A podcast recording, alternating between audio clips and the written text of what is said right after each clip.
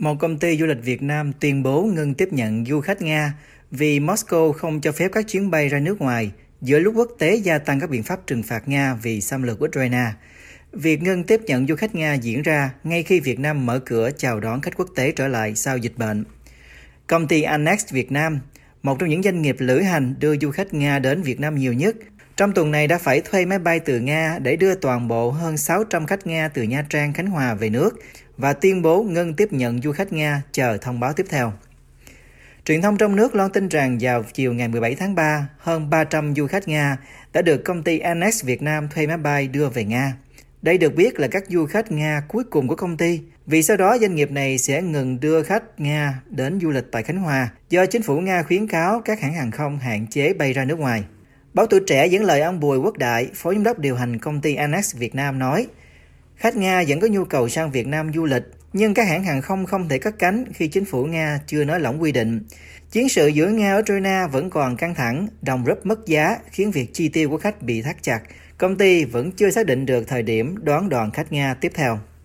Truyền thông Việt Nam cho rằng nguyên nhân của việc này có liên quan đến chiến sự căng thẳng đang diễn ra giữa Nga và Ukraine và các lệnh trừng phạt của phương Tây có thể khiến các hãng máy bay Nga bị tạm giữ ở không phận nước ngoài. Chính phủ Nga tạm hạn chế hoạt động hàng không của nước này từ ngày 8 tháng 3 để kiểm tra an ninh hàng không và nghiên cứu chính sách bảo vệ người Nga khi du lịch ra nước ngoài. Theo đó, hiện nay phía Nga ưu tiên việc đưa du khách Nga hồi hương, còn các chuyến bay ra khỏi nước Nga bị hạn chế vì lý do an toàn. Hôm 16 tháng 3, công ty Annex Việt Nam đã phối hợp với đối tác đưa 300 khách Nga bay từ Cam Ranh về Moscow, theo báo Khánh Hòa. Ông Nghiêm Sĩ Cường, một doanh nhân ở Hà Nội, nêu nhận định với VOA về ảnh hưởng chiến sự Nga-Ukraine đến ngành du lịch Việt Nam. Thương mại thương mại Việt Nam ờ, thì với Nga thì cũng lớn, nên nó cũng ảnh hưởng nhưng nó sẽ ảnh hưởng nhiều cái các một số cái doanh nghiệp du lịch ấy, doanh nghiệp du lịch chẳng hạn là, à, là những cái doanh nghiệp mà đưa người Việt Nam ra du lịch ở Nga hoặc ngược lại ấy, thì những cái doanh nghiệp là sẽ là ngành doanh nghiệp ảnh hưởng nặng nề nhất. Ông Bùi Quốc Đại nói với đài VOV, xung đột Ukraine sẽ khiến Việt Nam mất một vài phân khúc khách hàng tại Nga. Tính từ tháng 11 2021 đến nay, công ty Anas Việt Nam đã đưa khoảng 4.000 khách Nga đến Khánh Hòa, với trung bình một chuyến bay thuê bay một tuần, trong số hơn 10.000 khách quốc tế đến Việt Nam, cũng theo VOV. Vào tuần trước, báo đầu tư ghi nhận rằng chiến sự giữa Nga và Ukraine khiến nhiều du khách Nga phải hủy tour du lịch đến Việt Nam,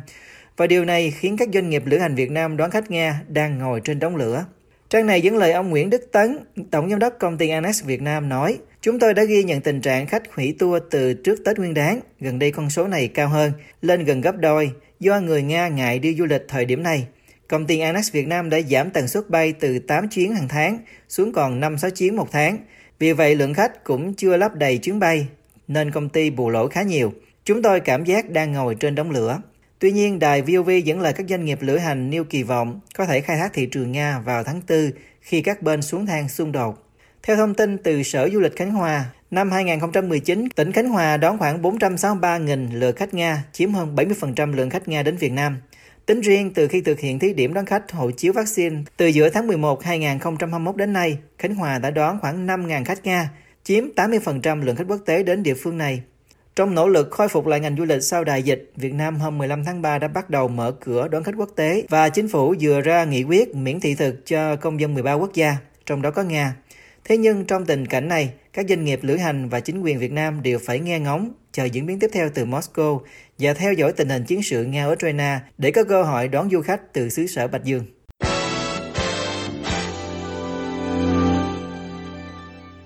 Nhiều người Việt bày tỏ nỗi đau mất mát và sự căm phẫn trên mạng xã hội sau khi theo dõi cảnh cháy chợ Barabasova, nơi mà họ đã bỏ lại công việc kinh doanh và khối tài sản chắc chiêu nhiều năm để bảo toàn tính mạng – với hy vọng sẽ sớm quay trở lại đây sau khi chiến tranh kết thúc.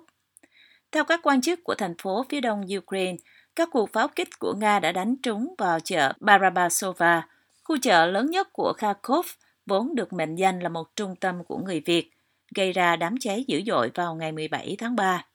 Trong thông báo trên trang Twitter, Bộ Ngoại giao Ukraine nói, một trong những ngôi chợ lớn nhất thế giới với diện tích 300.000 m2 đang bị cháy sau một loạt pháo kích của quân đội Nga.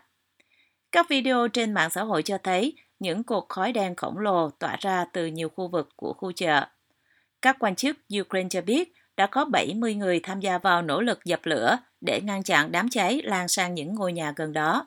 Một nhân viên trong đội ứng cứu khẩn cấp đã bị thiệt mạng, theo thông báo của thị trưởng thành phố Kharkov.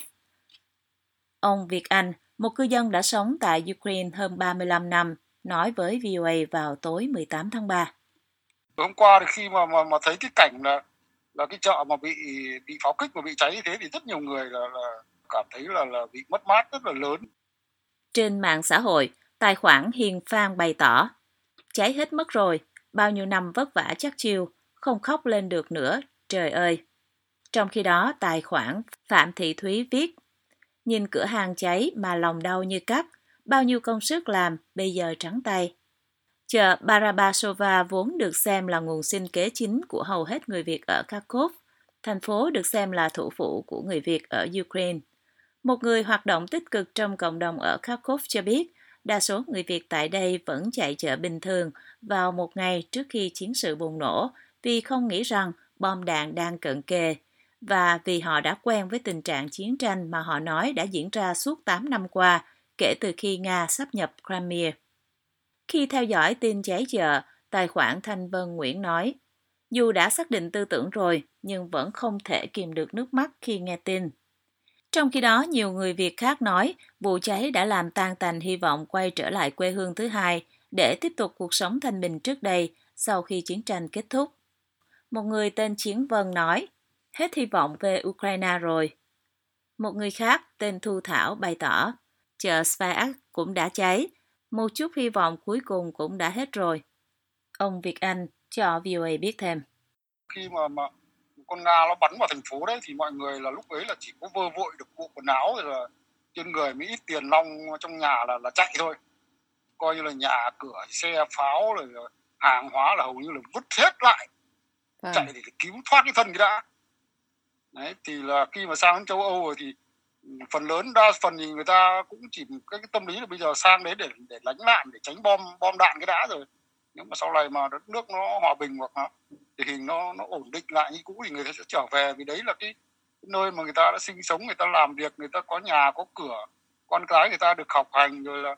ừ, hàng hóa tài sản người ta ở đấy thì người ta sẽ, sẽ trở về chứ không phải tất cả là là bỏ đi là xong không ít người Việt ở Ukraine tiếp tục bày tỏ sự căm phẫn đối với Tổng thống Nga Vladimir Putin sau khi xảy ra vụ cháy chợ. Thậm chí, họ gọi ông là trùm khủng bố số 1 của thế kỷ 21. Tổng thư ký Liên Hiệp Quốc phụ trách về các vấn đề chính trị và xây dựng hòa bình Rosemary DiCarlo hôm 17 tháng 3 nói, sự tàn phá và đau khổ ở Mariupol và Kharkov làm dấy lên nỗi sợ hãi nghiêm trọng về số phận của hàng triệu cư dân ở Kiev và các thành phố khác đang phải đối mặt với các cuộc tấn công ngày càng tăng. Bà nói thêm rằng thường dân được bảo vệ khỏi nguy hiểm do các hoạt động quân sự gây ra và các cuộc tấn công trực tiếp vào thường dân bị cấm. Tuy nhiên, không thể phủ nhận mức độ to lớn của thương vong dân sự và cơ sở hạ tầng dân sự bị phá hủy ở Ukraine. Giới chức Liên Hiệp Quốc kêu gọi phải có một cuộc điều tra kỹ lưỡng và trách nhiệm giải trình về vấn đề này. Theo Cao ủy Nhân quyền Liên Hiệp Quốc, tính đến ngày 17 tháng 3, đã có ít nhất 2.032 thương vong đối với thường dân ở Ukraine, trong đó có 780 người thiệt mạng và 1.252 người bị thương. Cơ quan Liên Hiệp Quốc lưu ý con số thực tế có thể cao hơn đáng kể. Ngoài ra còn có hơn 3 triệu người Ukraine đã phải chạy trốn chiến tranh sang các nước láng giềng. Tổng thống Hoa Kỳ Joe Biden hôm 16 tháng 4 đã gọi thẳng Tổng thống Nga Vladimir Putin là tội phạm chiến tranh. Hạ viện Hoa Kỳ hôm 17 tháng 3 cũng thông qua luật đình chỉ quan hệ thương mại bình thường, cũng thông qua luật đình chỉ quy chế tối huệ quốc với Nga và Belarus với tỷ lệ bỏ phiếu 424 trên 8 sau các biện pháp trừng phạt nặng nề đối với Nga vì cuộc xâm lăng Ukraine. Một phụ nữ ở An Giang vừa bị tòa án tuyên án 6 năm tù vì tham gia tổ chức phản động chính phủ quốc gia Việt Nam lâm thời với cáo buộc lật đổ chính quyền. Truyền thông trong nước dẫn cáo trạng cho biết tang vật thu giữ để buộc tội bà Lê Thị Kim Phi là 6 video và 440 trang tài liệu đăng trên tài khoản Facebook Phi Kim mà cơ quan giám định thuộc Sở Thông tin và Truyền thông tỉnh An Giang cho rằng có những nội dung tuyên truyền chống phá đảng nhà nước, có nội dung hoạt động nhằm lật đổ chính quyền.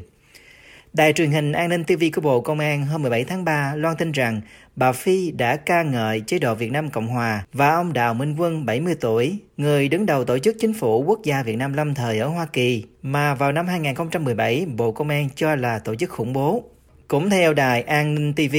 bà Lê Thị Kim Phi 63 tuổi bị bắt vào tháng 7 2021 vì tội hoạt động nhằm lật đổ chính quyền nhân dân theo Điều 109 Bộ Luật Hình sự nhưng chỉ đến tháng 9 2021, truyền thông Việt Nam mới loan tin về việc khởi tố và bắt giam bà Phi. Chính quyền cáo buộc rằng từ giữa tháng 9 đến cuối tháng 12 2020, bà Phi đã kết bạn với một số tài khoản Facebook là thành viên của tổ chức phản động chính phủ quốc gia Việt Nam lâm thời. Cũng theo cáo trạng, vào đầu năm 2021, bà Phi làm hồ sơ xin tham gia tổ chức này, tham gia một số cuộc họp trực tuyến và được giao nhiệm vụ tuyên truyền, khuếch trương danh thế cho tổ chức và ông Đào Minh Quân móc nối lôi kéo người tham gia tổ chức. Ông Đào Minh Quân và tổ chức Chính phủ Quốc gia Việt Nam lâm thời có trụ sở ở bang California chưa phản hồi ngay yêu cầu bình luận của VOA về bản án đối với bà Phi và cáo buộc của chính quyền An Giang. Từ trước đến nay, chính quyền Việt Nam phạt án tù cao đối với các thành viên của tổ chức Chính phủ Quốc gia Việt Nam lâm thời. Vào tháng 8 2021, một tòa án ở Phú Yên đã tuyên phạt ông Ngô Công Trứ 10 năm tù và một tòa án ở Nghệ An đã tuyên phạt ông Trần Hữu Đức 3 năm tù giam, cũng với cáo buộc hoạt động nhằm lật đổ chính quyền nhân dân do đã tham gia và tổ chức chính phủ quốc gia Việt Nam lâm thời.